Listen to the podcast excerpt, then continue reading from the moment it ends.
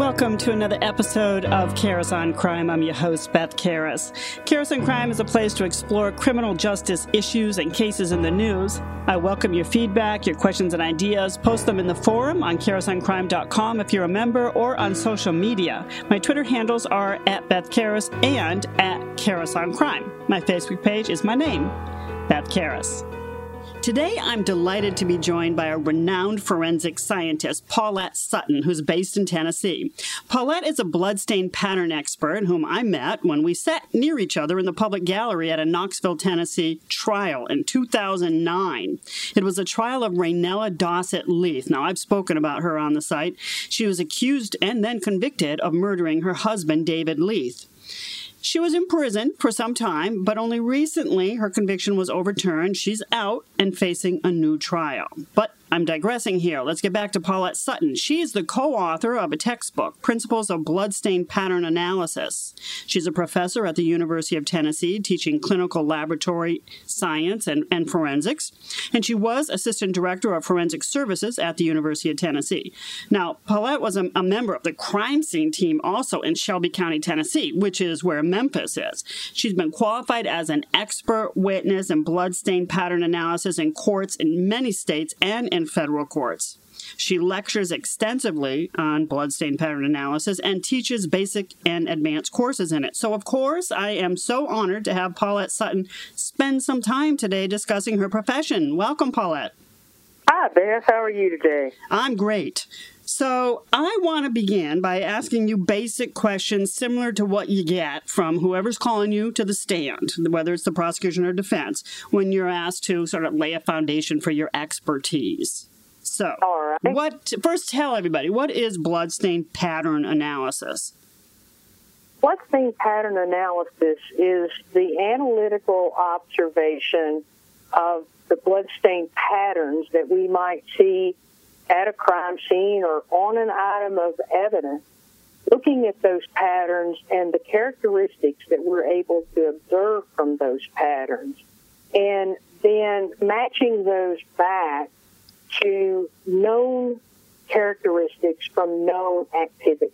In other words, we're looking at the characteristics and, and we've already done our legwork. We, we know what characteristics can be created by different kinds of activities. So, what types of bloodstains are there? Well, there are plain old transfer stains, blood being transferred from one object to an unstained object. Then there's the reverse, blood being removed from an object that has a blood stain. And on that, we're looking at the, the mechanics of the removal itself and any characteristics we might be able to pick up about what the offending object is. Uh, example, does it look like fingers remove the blood? Does it look like cloth remove the blood? And then we're going to look at uh, things like uh, anything that can tell us how long the blood might have been there before it was disturbed. And in that, we're looking at basic drying time uh, characteristics of that blood stain. Then from transfer stains, uh, we would go up into uh, stains that are created as a result of an activity. And most notably, we talk about stains that are created from beatings, stabbings, gunshots, explosions, mechanical accidents, uh, violent events. So, when you're looking at uh, blood stain, are you, are they often combined with something besides just blood, or can you, or, or are they just, or is it just blood? No, you mean is the stain itself combined? Yeah, yeah. Well, it it could be. It, it certainly could be, and that's and that's one of the characteristics that we'll look at is uh, has this stain been altered? Uh, it can be altered. I'm sorry, it can be altered uh, because of intermixing with a foreign su- uh, substance. It could be altered because uh, the blood itself is undergoing changes, either a biological change such as clotting, or uh, it's being intermixed with uh, maybe stomach acid, something like that. Uh, then we have animal activity and insect activity that can also alter blood. So that's one of the characteristics. Basically, we look at the size of the stain, the shape of the stain, the characteristics of the stain, and, and that's what I'm talking about uh, the alteration. The, the uh, what does the stain itself look like? Now, in the trials I've covered over the years, you know, experts have been on the stand talking about velocity, high velocity uh, stain, and and spatters, and, and it's spatter, not splatter. No L, that right? it's correct. it's no L, right? No okay. L. So there's drops, and there's there's spatter, there's smears, there is, and these are maybe not the scientific terms, but can you describe like the the different types of stains and what you can tell from them? Like a tiny, tiny little mist-like stain means what? That, that means that a lot of energy has been applied to break that blood uh, uh, bolus or or blood volume into smaller drops. And and what we're doing in order to make that statement is we're we're talking about the physics of liquids. Uh, surface tension wants to hold that liquid together. So in order for it to end up on the surface as a smaller drop, there has to be a good bit of energy added into this system to overcome its surface tension. And with the small, small drops, we are looking at things like gunshots. And, and when we used to use the term high velocity impact, uh, usually that was equated with a gunshot. Expirated blood, blood that is being blown out of a mouth or a nose or even a chest wound, can create these very small stains as well. So it's not just a, an explosion, it's not just a gunshot. It can also be something that is happening to the body because of the injury. That can create the very small stains. The other thing uh, that can create very small stains and can replicate a gunshot spatter is um, fly activity. Uh, when flies come in and they feed on the blood, they will go and regurgitate it onto another surface. And they can make it look just like uh, a very small blood stain when they do that. Holy Toledo. So if a body is um, not discovered right away, for example, and um, let's just say it's a body or, you know, blood, yes. I, I guess it's a body, all right. And so there's there's fly activity. Are, do flies start buzzing around immediately, or is it after You know- a certain number of hours? Dr. Dr. Bill Bass at the at the Body Farm in Knoxville, one of his graduate students uh, did a study on that, Beth, and what they did is uh, they they left blood over at the Body Farm, and then they they came back to the anthropology office, which, by the way, being a Tennessee fan, is just downstairs of the stadium and they released their flies, but not before they tagged them. And they tagged them by painting their little abdomens orange. So we could tell that these are, in fact, the flies that they released over at the stadium.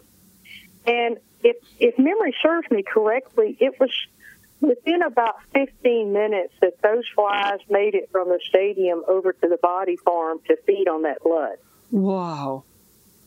Yeah, they are they are tremendous uh, honing uh, animals. They they find that blood, and and I've been to very fresh crime scenes myself that the flies are are buzzing about, and and they're there to feed. So I've never I've never thought about this. So that in preserving a crime scene, you always hear about the first officers on the scene, and I preserve the crime scene. You need, if you got a body outside, you need to somehow protect flies from getting at it. Well, it's not just outside; it's inside as well. And uh, you know, it, it would be nice to protect it from the flies, but that's going to be pretty tough. I mean, hey, uh, go have a picnic lunch and see how long it takes for the flies Correct. to show up. So, so you say that flies um, can actually deposit a little bit of the blood of you know somebody's blood, d- d- uh, deceased and make Yeah. it look like the mist-like pattern of a gunshot wound. Yes. Yes. Does that confuse? Could that confuse the interpretation of a scene? Sure. Sure. Have you ever seen If- that happen? If, if you try to interpret the scene based solely on the size of the stain, which is is uh, the way we historically did this, but now we know that we have to take a lot of other variables into account to make an interpretation. Uh, I can look at the size of the stain and I know, okay, we're we're talking about very small stains here, a, a millimeter or less in diameter are these stains. Uh, the next thing I'm going to look at is is uh, what what are their shapes, and with any of these, they're probably going to be almost entirely round. Then I'm going to look at the characteristics. I'm going to look at uh, are these fly specks tend to be very dark in appearance. They might not be though, it, but it, they tend to be, uh, and they tend to have a color variation within a pattern. Uh, some of them dark, some of them light, some of them kind of in the middle. What does that tell you? What does the color variation tell you? That the color variation makes me lean towards fly speck, fly activity, or animal activity, insect hmm activity. And then I'm going to look at the distribution of that pattern. How is it distributed overall at the crime scene? And uh, in my opinion, that's one of the most important characteristics that we look at is the overall distribution of these spatters, these small stains. Uh, fly specks tend to be just sort of willy-nilly. They're everywhere. Or, or they, they congregate towards a source of light uh, that's that's a clue that we're looking at insect activity. If my victim's way over here and I've only got spatter over there, my victim had to get from here to there somehow. hmm So I better be seeing something on the floor, on the walls, between these two surfaces, or I have a disconnect. Well, you said, I have a disconnect. you said that um, you, you in the earlier days of bloodstain pattern analysis, you, you just looked at the size of the stain, and but that's changed over time. Like, what, what ha- how have you seen this area of forensics develop over the years? Because you've been involved in it for a lot of number of years, right? And I'm and I'm only 39, right? Yes. oh no! uh, You know, when when we started many many years ago, uh, size of the stain was considered uh, to be the deciding characteristic. Uh, we looked at stains that were greater than three millimeters in diameter, or three millimeters or more, and said those those are passive stains. It's just a blood drop onto a surface, something like that. Uh, then three millimeters, or maybe down to one, is is in that realm of a beating or a stabbing. And the reason we put those two together is a, beating is obvious. You're striking someone with another surface. Uh, but a stabbing, you're doing the same thing. Uh, there's just a knife in between. The knife opens up the body and gets blood on the surface, and it's the, the impact or the force of the subsequent stabs that break the surface tension of the blood and cause it to, to subdivide and make smaller stains. So that's uh, why those are in the same category. And then we talked about what you called high velocity impact spatter, and, and, and we call the others medium velocity impact. Uh, high velocity is a force 100 feet per second or more impacts this bloody source. And and by saying that, I'm, I'm not saying it has to strike the blood directly. It can strike the body that is bloody. Okay, and that caused the blood to subdivide and make much smaller stains, a millimeter or less, and we call that gunshots, explosions, mechanical accidents. We got to throw in there golf clubs. Uh, people can swing golf clubs at 100 feet per second or more. Wow. Uh, so even though it sounds kind of like a beating, it, it's it's object dependent or weapon dependent, and we we made those determinations as to what created this stain based solely on the size of the stain. As the field grew and we studied and we learned more, which is, let's face it, that's what a science is. We take a basis and we build upon that basis. Right. And by building on that basis, we now know that you can't just look at the size of the stain. You have to look at all of these other characteristics. You have to look at the shape. You have to look at the distribution. You have to look at the characteristics of the blood itself. Uh, so that's why we have gone away from those terms, even though we still accept the validity of these categories. What we're saying is you can't get to that conclusion without thoroughly studying all of the attributes that could have created that state. So when you reach a conclusion, what are you concluding? What are you saying? Like what what can you offer about a crime scene? What I can do about a crime scene is is reconstruct uh, activities that occurred within that scene, uh, little snippets of what happened within that scene. And another thing that we haven't talked a lot about is sometimes I can sequence things that happened within a crime scene, uh, and that that may be something that comes out in court. It, it may simply be something that helps the investigator when they interrogate someone. It, it's uh, it's it's a piece of information that the investigator knows about a crime scene and the perpetrator knows about a crime scene, but nobody else knows. When you say sequencing, you can say, you know, there was a stabbing here and a shot over here, or there was a stab wound here, and then I don't know. What do you? What do you? Uh, and, and, then and then you move to the tape, or uh, uh, you drug the body across this rug and then you rolled the rug up, or uh, movement of movement of objects changes in the crime scene itself. Uh, are you looking at an autopsy report to help you understand, or are you strictly looking at the scene, nothing else? I, I look at the autopsy report mm-hmm. because I want to know the kinds of injuries this body has sustained. Mm-hmm. And that was one thing I was fortunate enough uh, at the university was I, I worked hand in hand with the pathologists, the forensic pathologists that were examining uh, the bodies of the decedents. And many times I would call them from a crime scene or they would call me at a crime scene. Uh, and working together, we could best determine the cause of death. And manner or just cause? Yes, yes and manner. Okay, and so manner.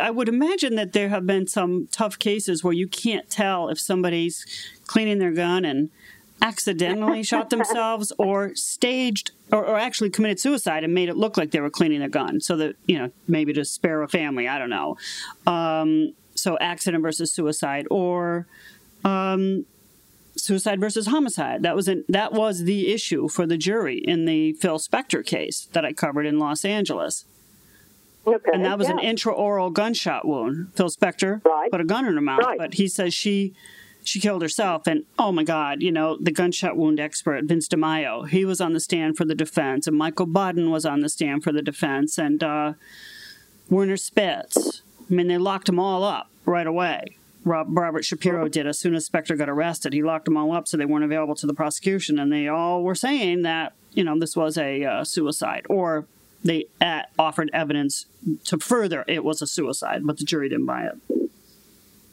Right, right.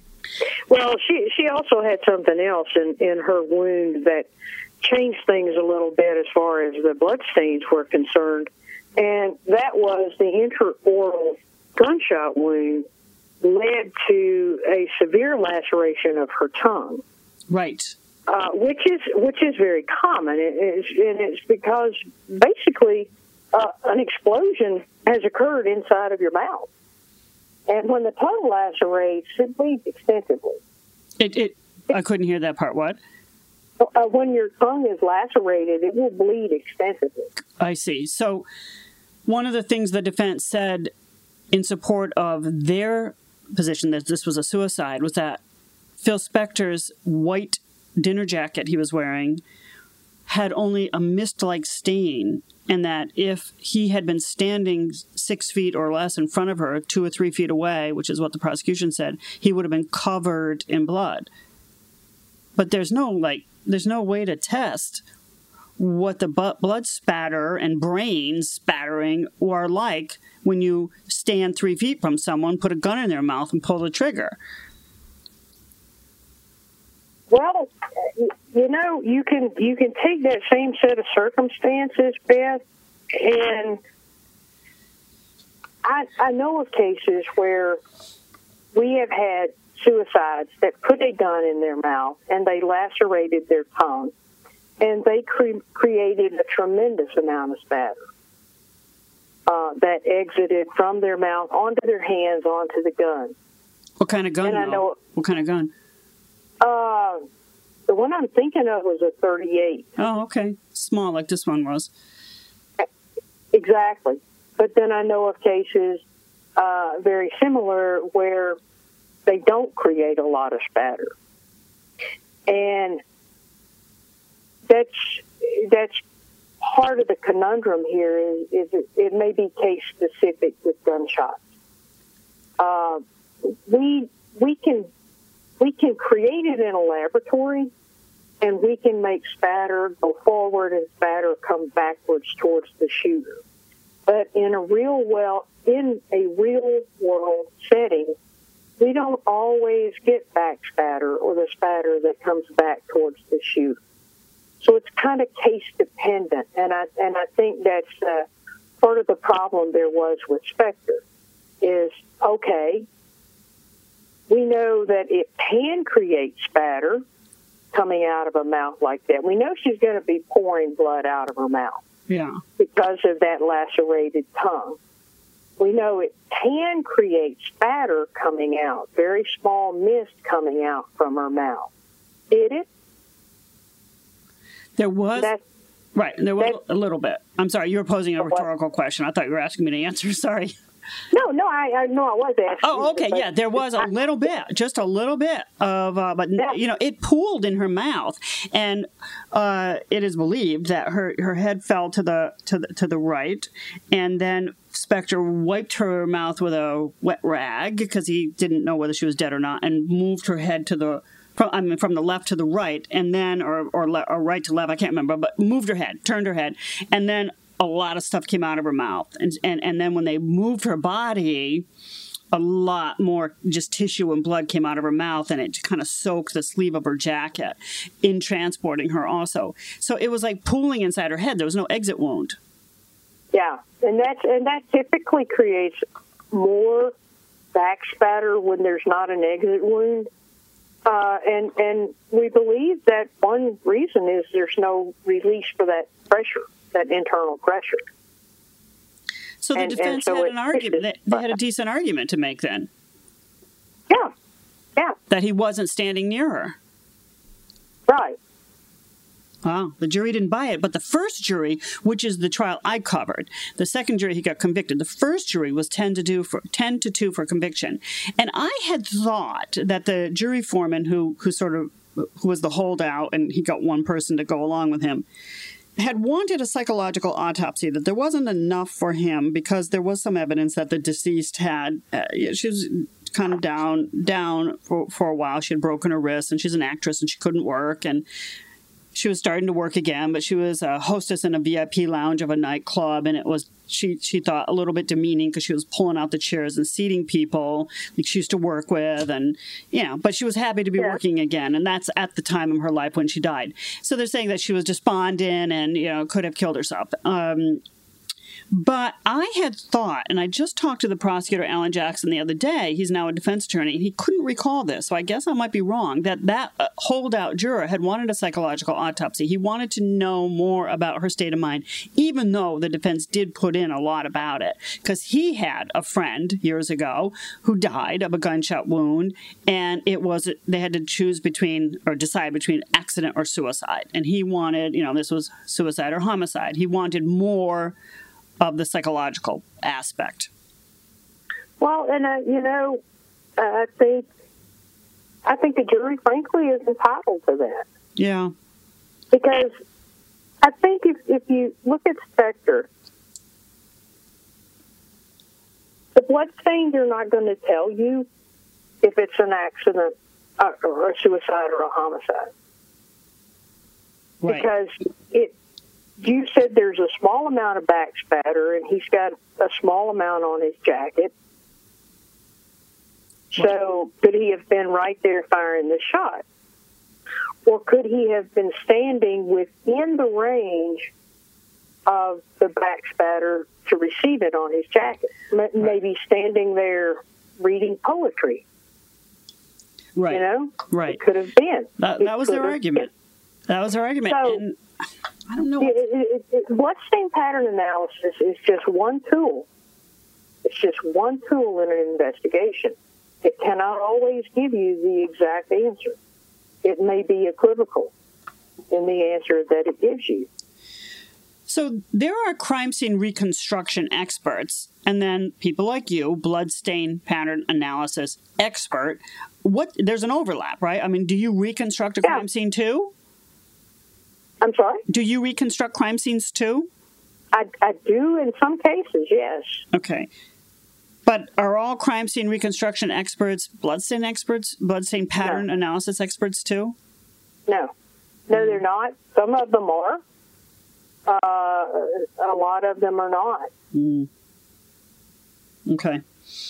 Yeah, I've Uh, I've seen an, a reconstruction expert uh, tr- try to interpret the bloodstain evidence in a case, and I completely disagreed with his conclusion about the bloodstains. well, we could form a club. I watch people on television all the time. I completely disagree with, you know, yeah, when they're talking about blood stains. It's, it's, it's you know, I, it, I, I'm fairly smart, uh, and I've spent 35 years studying this stuff pretty hard. Uh, and for someone to think they can take a, a five day class and replicate that, I, I guess, you know, is selling it a bit short.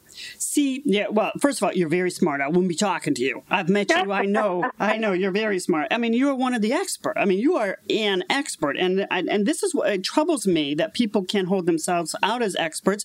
Maybe a court won't necessarily find them an expert, but a TV show will, uh, and then come up with these opinions. Like you say, you disagree with people on TV, but that's a discussion for another day because I feel a lot of times that the public is hoodwinked by what they get on TV, and they believe what they're hearing on TV, and it's not always on the up and up. I mean, I, I used to catch errors all the time on the law on television, and it used to just frustrate me so.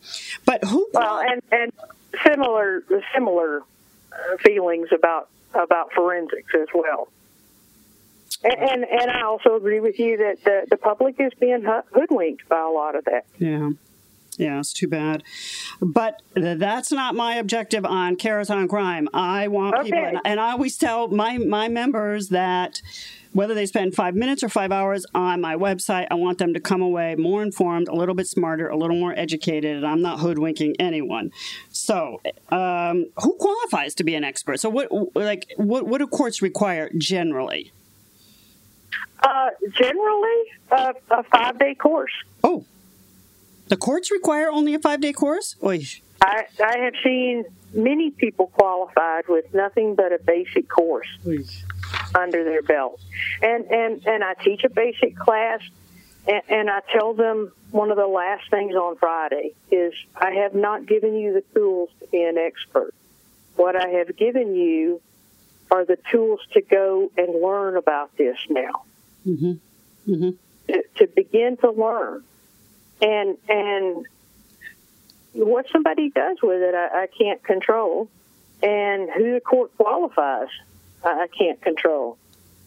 And, and I see a lot of judges say, you know what, I'm, I'm going to qualify it, and, and and I'll give them an instruction that that uh, the weight of, the, of an expert's testimony is up to them, and and basically just wipe their hands of it. Mm-hmm.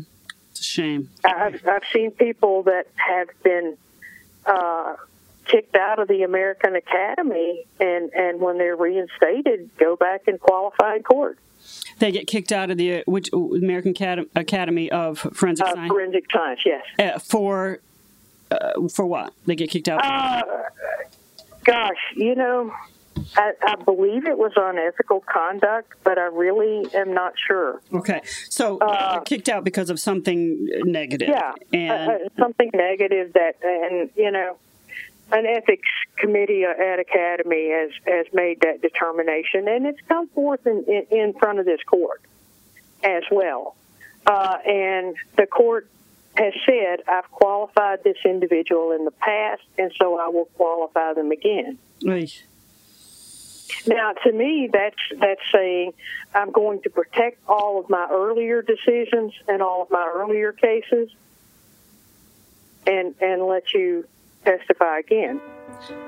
You're listening to the Karas on Crime podcast. It's time for a quick break. We'll be back shortly.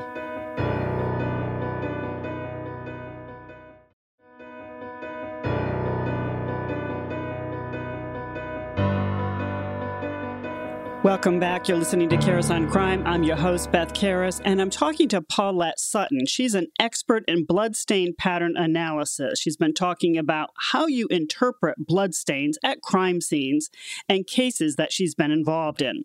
So let's talk about some specific cases. I mean, we've already talked um, a little bit about Spector, uh, more than a decade ago, there was a murder trial in North Carolina of a writer named Michael Peterson. And he was accused of killing his wife in December 2001 and making it look like an accident that she fell down the stairs. So I know you know the case, and forensics, and we'll talk about that. Forensic scientist Henry Lee testified for the defense, and he concluded, or at least his testimony helped advance the defense that it was an accident. I think he said there was too much blood for it to be murder, something something like that. Um, and and Court TV covered it. I wasn't covering it. I was covering the other Peterson case around the same time, in and out of Modesto, California, for Scott Peterson. Oh yeah, um, yeah, because there were hearings at the time of this trial, and then Scott Peterson's trial took place after Peter. Michael Peterson's. And anyway, we used to say don't marry a Peterson, women out there. Scott Peterson, Michael Peterson, and eventually in, in, Illinois, Drew Peterson, the yeah, cop who yeah. was killing his wives. So, um, Dr. Lee illustrated, because I remember seeing tape of this, he illustrated the types of blood stains by um, red ink and using a dropper on a whiteboard. And then he put ketchup in his mouth and he spat at the board. And I just remember laughing, saying, Oh gosh, what are you doing? Because I didn't know that he was just illustrating. I thought he was trying to replicate the stains in that case. And do, what, do you know anything about that or anything about the Michael Peterson case? I, I, do. I do know a little bit about the Michael Peterson case. I, I believe what Dr. Lee was doing when he when he did the ketchup thing was he was trying to uh, demonstrate how the spatters are created. Um, but it, it, it incidentally falls in line with saying, and, and she had blood in her mouth and, and blew it out onto that wall. Uh, the, the problem is she didn't have any blood in her mouth. Yeah, exactly. Had ketchup. It's a yeah. totally different property. It's going to travel at a different speed. It's a different consistency. Everything, right? Well, yeah, yeah, it it is different. But but here's the thing. It's I don't know that I would have chosen ketchup, but I probably wouldn't want to put dye in my mouth either. Uh, but it's it's it's a liquid, and uh, the characteristics of the stains are going to be fairly similar. Uh, but but here's the here's the thing. There was no blood in her mouth. Oh, I see. In the victim's so, mouth, she had no blood yeah. in her mouth. Oh, oh, yeah. Lord! And, and, so here here comes the part that we talked about earlier, Beth, where, where yeah, I'm going to look at the autopsy, and I'm going to to look at what the injuries are, and I'm going to look at what the photographs show me. And in the photographs that were taken of Kathleen Peterson at the scene that day, there's no blood in her mouth, there's no blood in her nose. So that takes the possibility that this is expirated blood off the table. Mm. Even if a person has it, okay, I look at the autopsy report and and uh, it's it's it's not uncommon that uh, perhaps an individual uh, in a in a violent assault has bitten their tongue they're going to bleed a lot, right? Mm-hmm. Right. Now it's a question of I'm, I'm bleeding a lot. Am I blowing it out of my mouth? Or am I so uh, maybe the person's already dead, or, or maybe they're unconscious, and all they're doing is swallowing the blood back down. Right, right. And the pathologist is going to find it in their stomach. Uh, or lungs. Yeah, or lungs. Yeah, exactly. You, you, you, you have to look at all of the information that's available. And, and simply because there is blood available in a mouth doesn't mean somebody's blowing it out. So, how was it that you happened to look at the autopsy report in the Michael Peterson case? I look at the autopsy in all of the cases that I look at. And so you were asked to look at it? Yes, yes, I was. All right. So, because we were talking before I started recording about that, and I want to know if you could, can you share anything? Oh, who who reached out to you? Uh, actually, I was uh, uh, the defense contacted me first, and I basically told them that I, I couldn't uh, support that this was an accidental fall. And so I, I, did not testify. So they didn't retain you. You didn't write a report or anything, but you looked at the evidence they had. That's yes. I looked at the, the documentation. Yes. And uh, right, the documentation. Do you, uh, can you share with us um, why you concluded that it wasn't an accident? Well, there there simply was no evidence that it occurred anywhere along that staircase at all. Everything was uh, concentrated down at the bottom of the the stairs itself. Uh, there was spatter radiating upward, uh, spatter going right, spatter going left. All of this looks like an assault uh, if someone falls down the stairs, I can believe they stood up. And if I remember correctly, in Peterson, uh, there was a, a, statement about blood is slick and, and the person falls back down. Mm-hmm. Uh, yes, that's certainly true, and that certainly does happen. Blood is very slick, and people that try to step in it will fall down often. But they don't do it like seven times. And that that's a problem that's a problem. And was that because I don't know all the details of that case? Was that the explanation that she kept trying to stand up and kept falling? Yes, yes. And that's and that, that that's what the the biomechanical uh, expert uh, testified that she stood up and try and kept falling down. So, what do you think happened? Uh, well, it, it certainly looks like the scene of an assault. Yeah. And they exhumed a, a body that had been another staircase fall, a woman in his life from like 18 years earlier in Germany. Right. Yeah. Right.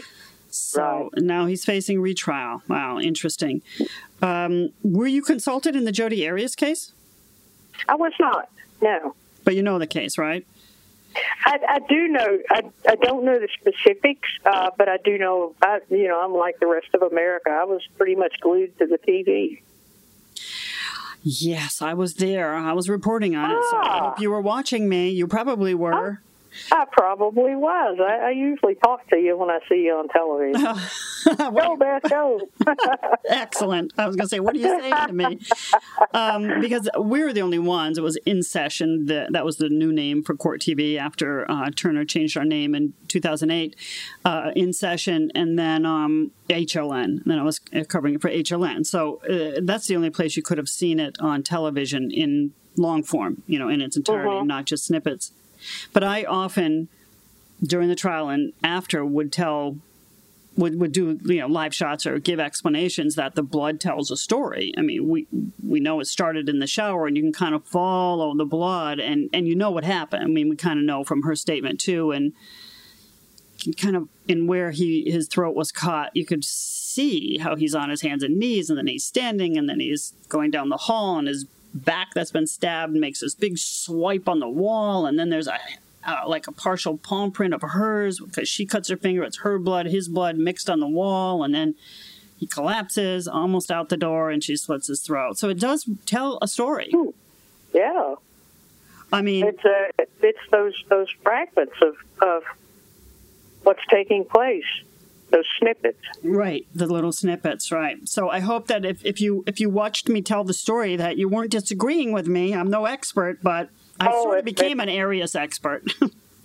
trust me, if I had disagreed, I would have let you know. now, you mentioned there was an Indiana case you said that um, was pretty significant in terms of sort of bloodstain pattern analysis history, and that's uh, a man in Indiana named David Camm. What can you tell us about that case? And did you work on it? Yes, I did. Uh, David Camm was accused of killing his wife and two children uh, in the garage of his home uh, and he was convicted of that twice. Um, the the bloodstain evidence was eight very small stains on the bottom left, uh, below the midsection and, and above the hem of his T-shirt, and eight stains only. Uh, and those stains were the stains of his daughter, and so the opinions were put forth that those stains came from him shooting his daughter. Uh, and that was based on the size of those stains. Okay. The problem is uh, what we talked about earlier. You, you can't make that determination based only on the size of the stain uh, in my opinion, uh, looking at those stains under a stereo microscope, a, a microscope where we don't have to be able to project light from underneath, like if we're looking at a glass slide, mm-hmm. but we're projecting light down onto a surface. So I can look at a, a piece of clothing or I can look at a pair of shoes and I can magnify those stains much more highly. Uh, those stains were almost entirely uh, limited to the upper part or the top of the weave of the fabric of David Camm's T-shirt. And had they been true spatter, there should have been some. It's a random event. There should have been some that was down in the lower parts of the weave of that shirt, not just restricted to the top weave of the fabric. Plus, you have to consider where the stain was the lower left. And the theory was that he reached around through a Bronco, I believe Bronco, uh, vehicle, an SUV vehicle, and shot his daughter, who was in the right rear seat of that vehicle. Now, is he right-handed? He that, is he in the driver's right seat? No, no, he is. Uh, they they believe that the state argued that he shot his wife when she got out of the vehicle and came around to the passenger seat, and then the passenger door being open, he leans in and shoots his two children in the back seat. The daughter would have been in the right passenger seat of the rear, and the son was in the left seat of the, the rear seat. Facing facing the rear or facing the front? If you, you know, when you say uh, right uh, and the, left, the, the, kids are facing the front. Right, but when you say they're right and left, and, are they right? Yeah, left? Oh, sitting sitting in the in the vehicle. The the right would be the passenger side. Okay. The left would be the driver's side. Okay. Yeah, and and, and the the argument is that he reaches around between the seats, between the the the driver's seat and the front passenger seat, and fires that shot. Well, if that's the case, and, and she did create backspat, or she did create backspatter from that shot, uh, because we could see it on other surfaces in the vehicle. Uh, but it went up to the top of the vehicle, and this is on the lower left. And wouldn't the seat be intervening um, if he had done it that way, so it couldn't have gotten on the lower part of his T-shirt, or am I envisioning it wrong? No, I think you're envisioning it uh, exactly right. That the seat would have been intervening. Okay. Uh, and there were even um, contortions to try to get him into the right position. But I just don't put my left, I don't put my, my left waist and my right arm forward to fire a shot. Yeah. I just don't do that. But David Camm had another thing going. Uh, well, in, in my opinion, all of those stains were transfer stains. Uh, he thought he saw his son breathe. was was his statement. And so he took his son out of the vehicle and put him on the ground and tried to perform CPR.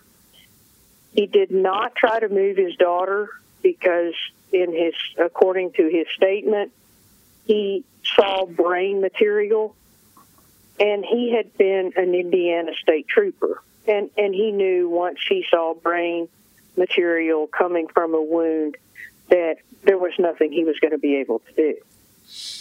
And he didn't try to move her, but I think he brushed against her in reaching for his son. And that's what created those stains on the bottom left of his shirt. Now, the other circumstance that, that was going on with Camm uh, was that 11 people put him at the church gymnasium playing basketball in the time frame that these murders occurred. 11 people that were adamant that he was at that gymnasium. And two juries convicted him, and the and those alibi witnesses testified. Yeah, yeah. And two juries convicted him. Holy Toledo! Yeah. And uh, yeah.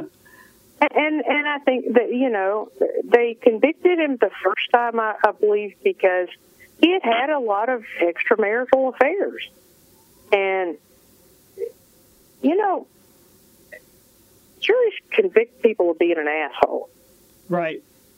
And and uh, you know when you've it about a little bit, they think you'll do the next. I guess. Right. Uh, the the bloodstain community is is still divided over the Camm case. Really? Uh, you, I, yeah. I, from the way yeah. you're you're talking, I assume you were a defense witness. I was. Because I always I think of you as more of a prosecution witness because I think I, I met you when you were waiting to testify. You never did testify for the state in Raynella, right? I, I, I did not in the trial that you were at. Uh, that jury hung, and we had a second trial, and I did testify. Okay, so I don't want to get to, to right now. Okay, so I, don't, I want to go back to David Camm though, but I, I just thought that you always testified I, for the prosecution, I, but you don't, right? You no, testify for both. No, I, I don't. Uh, uh, you know, part of being a university employee, uh, I even even inside of Shelby County. The, the county contracts are contracted for my services. The county agencies consist of the Attorney General's office as, as far as the legal community goes, but they also uh, are the public defender's office. Right. And because of that, I was my services were equally available to either one. Got it. And in my role at my academic appointment with the university, I also worked defense cases. And, you know, sometimes the, the forensic scientists forget that the legal system is an adversarial system, but the scientific community should not be. I can't we don't, more. We don't have a dog. That's right. We just don't have a dog in the fight. And and here's the thing: if if you retained me, let's let's say you retained me as a state expert, if I didn't give you a, a straight evaluation of your case, I did you a disservice. Right. Uh, and I just I'm just not in the I'm not in the business of lying to juries. I can't think of anything worse than being put into the prison for something you didn't do. Oh, I know. That is what I I, I say all the time. Uh, the idea that there are innocent people that we have taken in prison, locked up in cages, we've taken their liberty away, and they don't belong there, is you know. I mean, you know what else we did at night. At the same time, we left this violent offender out on the street to do it again. Yes, but it, it is the way our system is set up in protecting people's liberties. We say, you know, to to make sure that we don't convict the innocent, we will we will let a guilty person go free. You know, all the exclusionary rules, right? Um, right, are, right. are sort of based on that that philosophy. But mistakes have happened, uh, intentional. You know, I mean, evidence has been fabricated by bad by bad law enforcement people, and you know we've got innocent people in prison. Otherwise, we wouldn't need the Innocence Projects. Absolutely. Um, so, Absolutely. so, so David Camm was um, tried a third time, and what happened? And on the third time, he was acquitted. Did you testify? I did not on the third one. I testified on the second one. Not, the, uh, not the first one, the, just the second. Not the. Let me think. No, I did not testify on the first one. I testified on the only on the second one. Mm-hmm.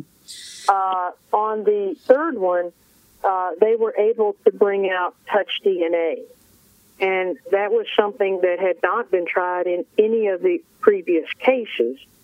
And touch DNA was able to show that another individual by the name of Charles Boney uh, had actually touched the daughter and also the wife of David Camm.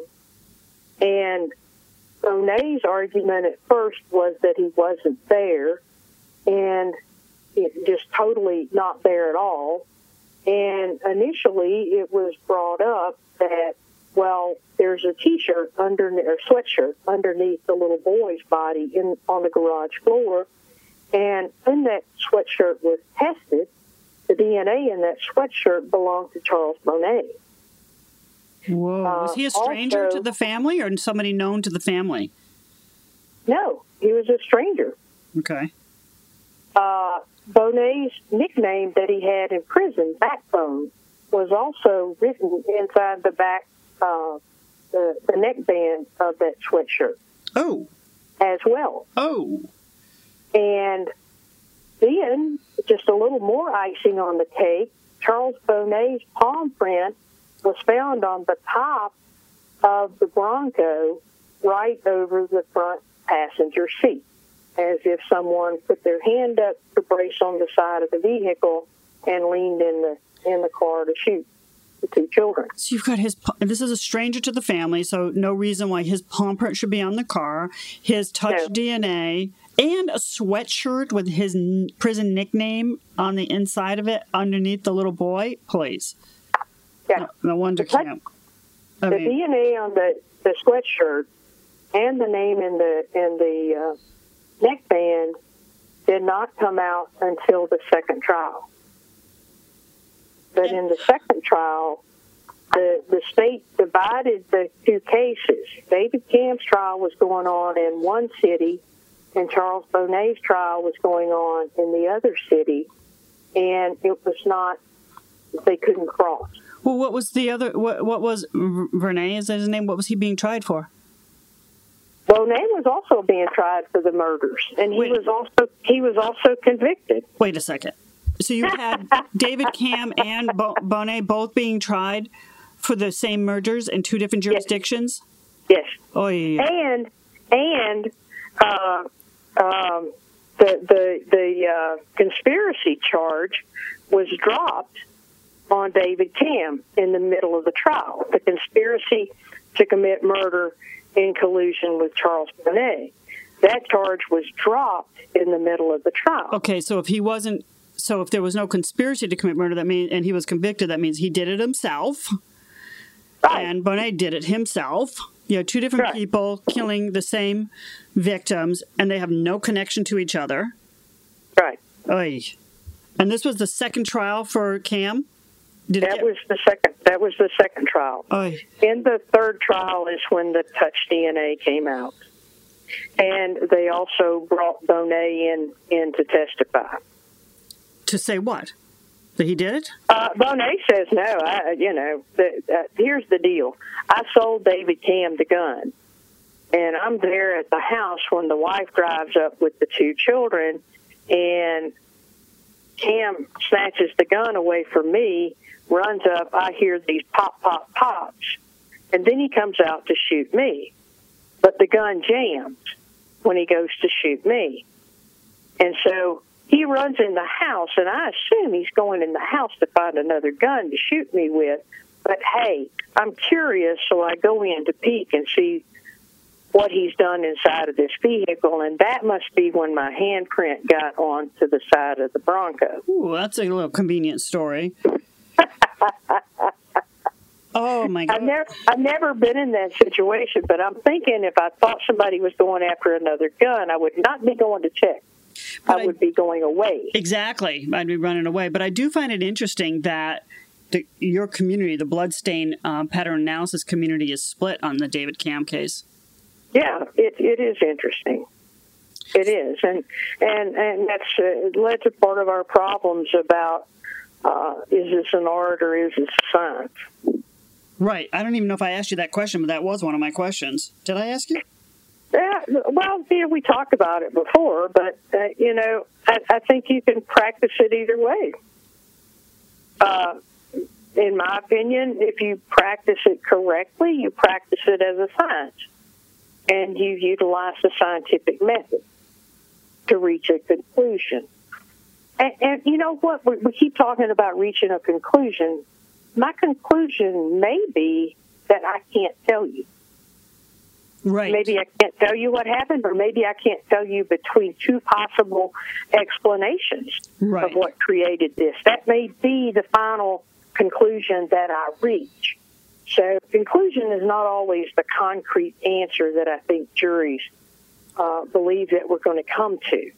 But uh, if to me, if I if I only look at let's say the size of the stain, and that's all I take into consideration, uh, then I'm practicing this this as an art, and I'm I'm going to come to some erroneous decisions by doing that. Right. Or if I utilize a scientific method and, and practice it like we've been talking about, okay, here's what my stain looks like. And I know from all the studies that I've done and, and the patterns that I know, the characteristics, then I then I know that I'm in this category. Maybe I'm in the category that we talked about earlier. Is it gunshot? Is it fly specks? Is it expirated blood? Now I've got to go and do some research. Look at the things that uh, the, the, the autopsy. Look at the initial crime scene photographs of the body. Look at where these stains are, are located. What do the stains look like before I can reach the decision as to what created those things. And if you utilize the scientific method, I believe it is a science. I also believe that, that the answer that science is restricted to sometimes is, I don't know. Wow. I can practice it as a science and still not be able to give you an exact answer. That's right. So let me ask you. I just have a, a handful more questions um, about Raynella Dossett Leath. When when you did testify, Mhm. what'd you say? What, what was your conclusion? Uh, that the position, uh, David Leath was found in his bed with a, a gunshot uh, just a little bit left of the bridge of his nose. Uh, and it was fired at a distance. I can't remember the exact distance, but 12 to 18 inches, we'll say, uh, away. But the bloodstains told us that he had to have been raised up on one arm while firing the shot and fall back into a position that would have his pillow cradled between his shoulder and his chin. Mhm. Uh, it was quite a contortion to be able to fire that shot on his own.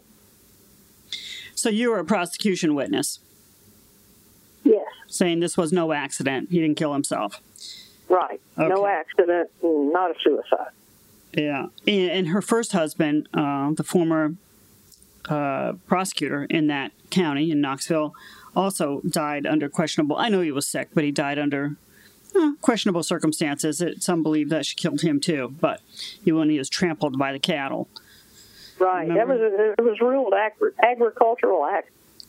Yeah, he's like in a wheelchair in the field. Uh, And- and- you know, I don't think there was a wheelchair, but yeah. I thought he, she field. wheeled him out went- there, or maybe. He went to he went to feed his cows one last time. Was Okay. was my understanding. Okay, yeah, that that's the story. Well, and I think he's buried on the property, and it's I can't like He is. him. He is. So, and then um, you had mentioned to me before I was recording, actually, when I called you a week or so ago, that you were recently consulted um, by the Innocence Project in Ohio on a case, Yes, and, and yes, uh, revealed something kind of startling about a crime lab there and a technician. Can you share that? Uh, well, I can I can only tell you what I basically what I read in the newspaper about the situation uh, at that crime lab. Um, but they there was uh, some problems with one of the analysts, uh, personnel issues uh, inside of the crime lab, uh, and that was the analyst that had looked at this case as well. Uh, and the judge ruled on appeal that uh, because the defense was not made aware of these personnel issues, uh, that it was a Brady violation. And as a result, the conviction was overturned. And oh, did these personnel issues have anything to do with how this lab technician interpreted blood stain pattern analysis, or was that, or was this person in a different field? Uh, it was it was a blood stain pattern uh, call that was made, uh, but the problems were were on a personnel le- level. I see. Okay, um, and that's an ongoing matter, right? Yes. Okay. So you um, I don't know if you were too young or what you were doing at the time, but in 1977, in August 1977, when Elvis Presley died, were you in Tennessee? I, I, can't let a forensic person from Tennessee get away without asking that question. Were you in Tennessee? Guilty. Guilty. Yeah? Do you know anything yeah. about it? Uh, he's dead. but I met, I mean, I met the defense attorney, Dan Warlick, years ago, and he was an ME investigator when Elvis died. And he told me that his notes were stolen out of his car. I mean, people were just after him because they wanted to know. He was at, he was at Elvis's autopsy, and his notes were stolen, but he was able to sort of recreate. I mean, he remembered things, but his notes were stolen out of his car, but he was at the autopsy. Were you doing forensic stuff at that time, or? Yes. Oh yes, yeah, I was. Anything yeah. on anything on Elvis? I was I was I was much younger then. Yeah, uh, we all were.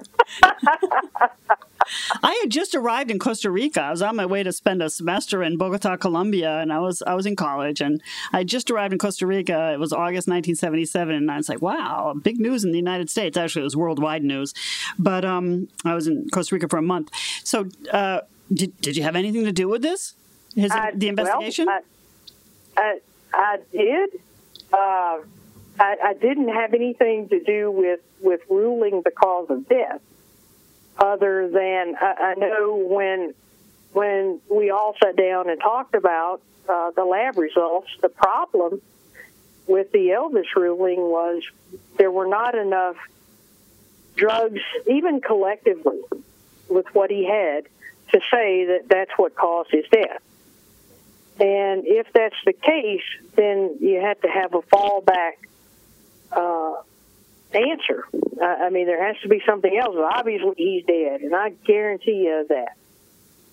He is dead. So, what was the fallback? He had a heart attack. The, the, I mean... the fallback is the cardiac arrhythmia. Yeah, yeah, a heart attack. This is this is a man that had a lot of ongoing health issues, uh, and you know, he, he took a lot of drugs.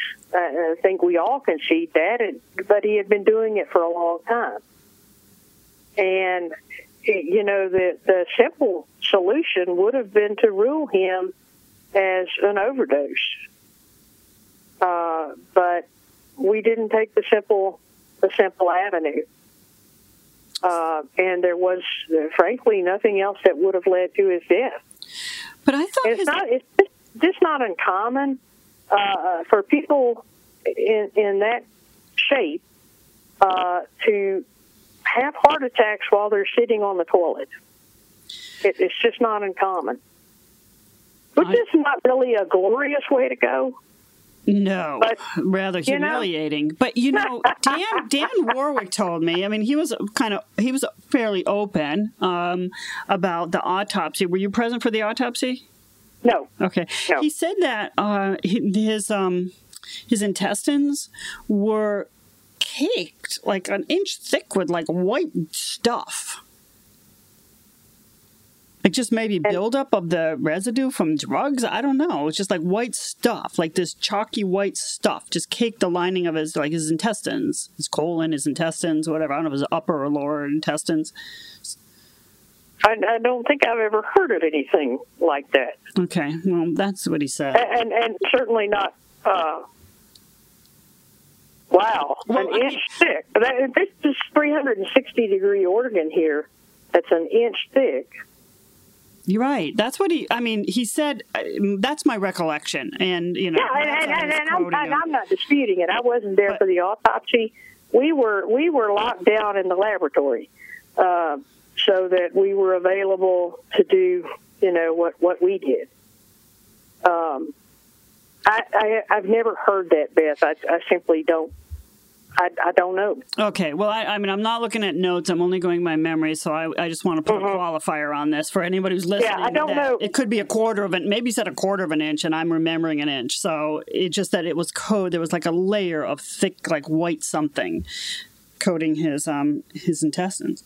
You know, I've seen people, but that would mean it had to have gone through his stomach and still been like in a white. I, I've, I've seen obviously cases of people that had uh, undigested pills in their stomach, mm-hmm. uh, partially digested pills in their stomach. Uh, you know, I've, I've even seen cases when we could take them out and look at the markings on them and identify what they were. Mm-hmm. Uh, but I don't. I've never heard of that in the intestines. But uh, again, I wasn't there. Yeah, well, see, I, you know, my job was over in the lab, Mm-hmm. And uh, I mean, I remember when we heard about that, that Elvis was dead, and and we were told to to stand by and you know stay home tonight so that we can reach you. Of course, that was in the days before we had cell phones. Right. Right. Um, and um, he was not moved into our morgue because at that time you had to go down a, a long alley to get down there, and and the streets, the major arteries of Memphis, were already clogged with people, and they were afraid to take the body down there because of the the nightmare of trying to get him back out.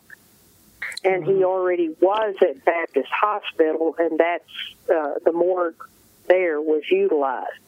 So it wasn't in our facility, our building proper. And so that's where the autopsy was done at that morgue? The hospital? At, the hospital morgue, yes. I uh-huh. see. Wow. Yeah. Interesting. Wow. So it's been uh, a very enlightening hour. We've talked more than an hour, Paulette. I told you that it's these are okay. typically 30 minutes, but they so easily go double time. And I really appreciate your taking the time uh, this afternoon to talk to me. Well, sure. So, and sure, I want to enjoy talking to you. I learned something. Oh, great. And I definitely will stay in touch. And now, an update. Since I did this interview with Paulette Sutton in July 2016, a case we talked about, Michael Peterson, who was charged with murder for throwing his wife Kathleen down the stairs and killing her in 2001 in North Carolina. Well, he was facing a retrial, but that case is over now. He took a plea to manslaughter. He didn't have to serve any more time because he's done uh, so much time already in prison. And it was called an Alford plea, meaning he didn't have to admit to doing anything wrong. It is a conviction, but he did admit that the prosecution had enough evidence to convict him. And so that wraps up another episode of Karas on Crime. I'm your host, Beth Karas. As always, I welcome your feedback, so feel free to share your questions and ideas with me. Post them in the forum on karasoncrime.com if you're a member, or on social media. My Twitter handles, I have two Twitter pages, are at Beth Karas and at Karas on Crime. You can also find me on Facebook on the page with my name, Beth Karas. Till the next time, be well.